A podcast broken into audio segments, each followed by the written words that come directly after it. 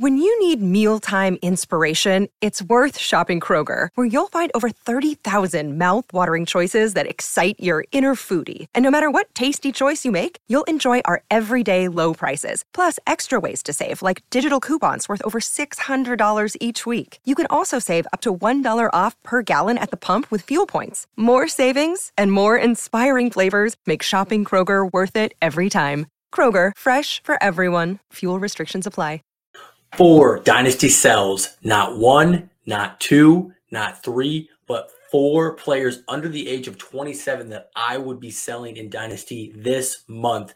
Listen in, it's about to get spicy.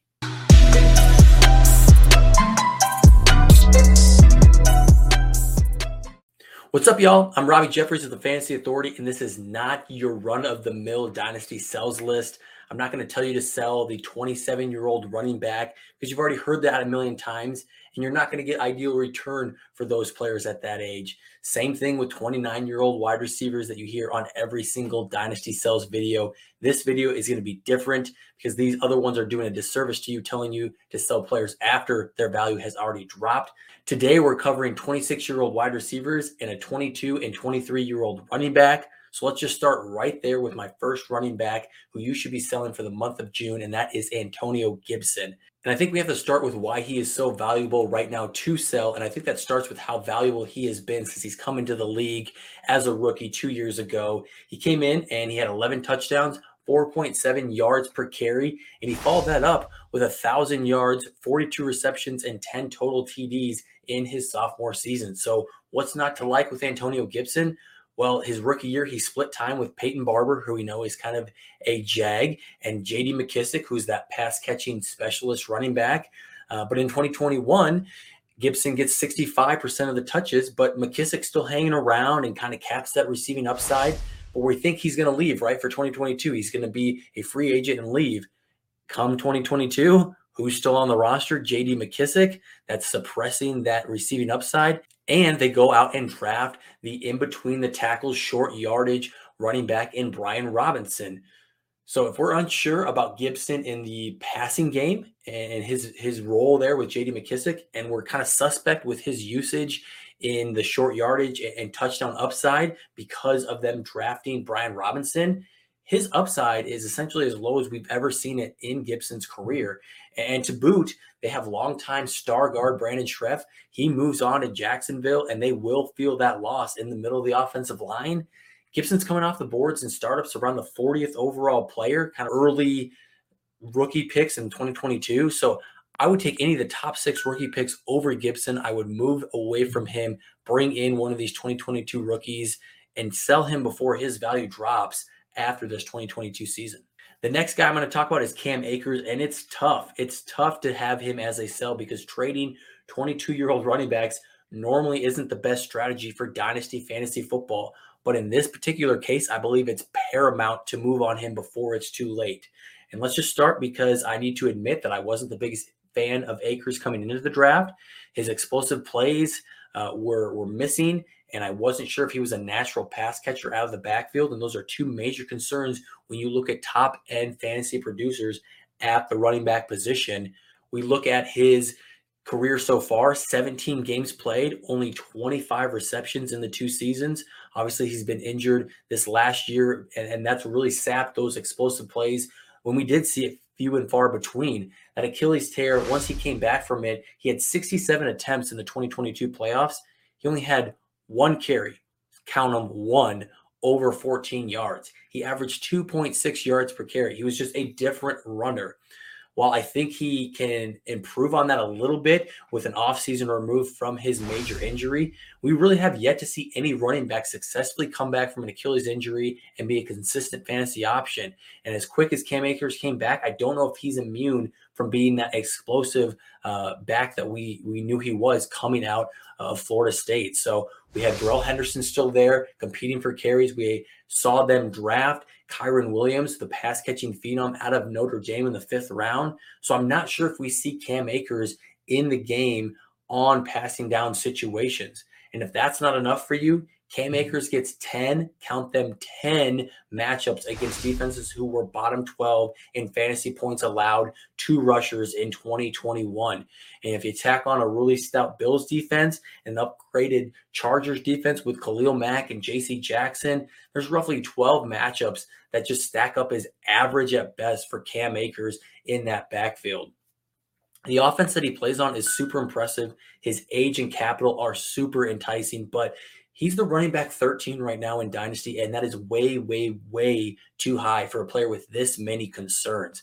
I take players like J.K. Dobbins, David Montgomery, Travis Etienne, and even the aforementioned Antonio Gibson, who's still a sell for me over Akers right now. A major sell for me, but I think you can get a really good price back for him. I think a top three rookie pick in 2022 or a projected top six pick in 2023. If you trade with a team who isn't projected to be that good, maybe finish in the top six or in the bottom six, uh, I think you can get a really good return in a 2023 pick if you want to put a stamp on this episode on the one guy you should absolutely 100% be selling because he will not be worth his value this time next year, it's Tyshun Raekwon Deebo Samuels. And let me tell you why. Number one, regression is going to happen, absolutely going to happen for Deebo Samuels in 2022. He in 2021, he had 18.2 yards per reception. He had 6.2 yards per carry, and he had eight rushing touchdowns on just 59 carries. Even if he hadn't complained about his role as a dual threat wide receiver running back, you're not going to see these types of numbers again from Deebo. The yards per reception coming down, the yards per carry, and just his overall touches, and especially the rushing touchdowns, are going to come down. Repeating any of those would be impressive. Repeating two of the three would be kind of once in a lifetime. Repeating all three is not happening. So he doesn't want to be used as a running back in 2022. And so we need to understand that that rushing upside is going to be absolutely capped. Secondly, Trey Lance. Trey Lance is expected to be the starter for the 49ers in 2022, or so we think. We'll see what happens with Jimmy Garoppolo. But the passing accuracy and passing volume that we will see with Trey Lance will be one of the lowest in the league if we follow what we saw from Trey Lance in 2021. He only had a 58% completion percentage and averaged 26 passes passes per start, albeit it was a really small sample size. But the target volume for Deebo Samuel is going to, to take a hit as well as the efficiency per target. He's not going to be getting the accurate throws. That catch, catch percentage is going to de- decrease. So not only is his production once he catches the ball going to go down, but the efficiency to catch the ball per target is going to go down as well. The third thing is going to be the injury history for Deebo. I'm not one to predict injuries, but I want to notice it when it's happened frequently for a player. In Deebo's first three seasons at the college level, he sustained an injury in September that caused him to miss time each time. Seven games as a freshman, three games as a sophomore, and all but three games his junior season. Then we look at his NFL career, banged up a little bit. His second season, he missed nine games. I absolutely, again, I don't predict injuries for NFL players, but he's definitely nearing that Will, Fuller status where we need to kind of have that in our mind that he might not be available for all 17 games or maybe not even most of the season. So we cannot chase the past production that we just saw from Deebo Samuel in 2021 when that recipe is a little bit different for why he got said production. It's going to lead us to disappointment. Deebo Samuel is currently the wide receiver five off the board in dynasty leagues, and I don't think he should even be considered in the top 15 because of all of those reasons I laid out.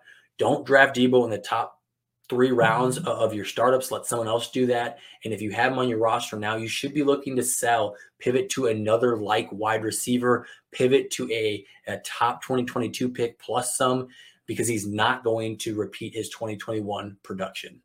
The fourth and final player I'm going to talk about that you need to sell in the month of June is Terry McLaurin. Now, Scary Terry had a really successful story on a team that really hasn't been all that great since they drafted him in 2019. He's averaged a thousand yards and roughly five touchdowns per season over his three years, and I don't I don't think that's too shabby. The only issue is that he came into the NFL at age 24, which is not all that young for a rookie, and he isn't producing to where his ADP is currently in Dynasty League startups.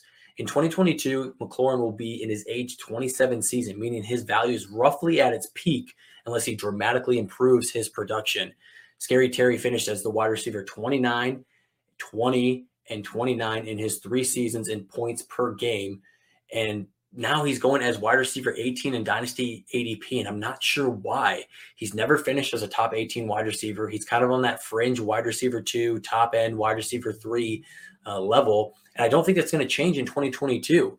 The Commanders draft rookie Jahan Dotson in the first round of the NFL draft, and he's going to be worked into the offense. Curtis Samuel is expected to come back healthy. Logan Thomas is expected to come back at some point in the season after his season ending surgery uh, in 2021. So, how high can McLaurin get as a receiver with these other options for kind of a middle of the road quarterback in Carson Wentz? The Commanders were bottom third in pass attempts in 2021. And so that math just doesn't add up for Scary Terry to outproduce his current ADP and be a top 15 or even a top 18 wide receiver. He still has really good trade value. And I think you can get a player like Rashod Bateman uh, and, and get some additional capital on top of that. Or you can get a top four 2022 rookie pick in this current class. So those are the four players I have for you. Those are four players that are 26 years or younger. Their names you're not hearing on other Dynasty Sell videos that are talking about the Zeke Elliott's and Derrick Henrys and and and these 29 year old wide receivers. We're talking about younger assets that are still good values, but their values won't be retained here as we look towards 2022. Let me know if you agree or disagree with some of these sells in the comments below, or jump into our Discord the link is in the description of this episode. Thank you for watching, and we'll catch you on the next one. Are you listening? Damn.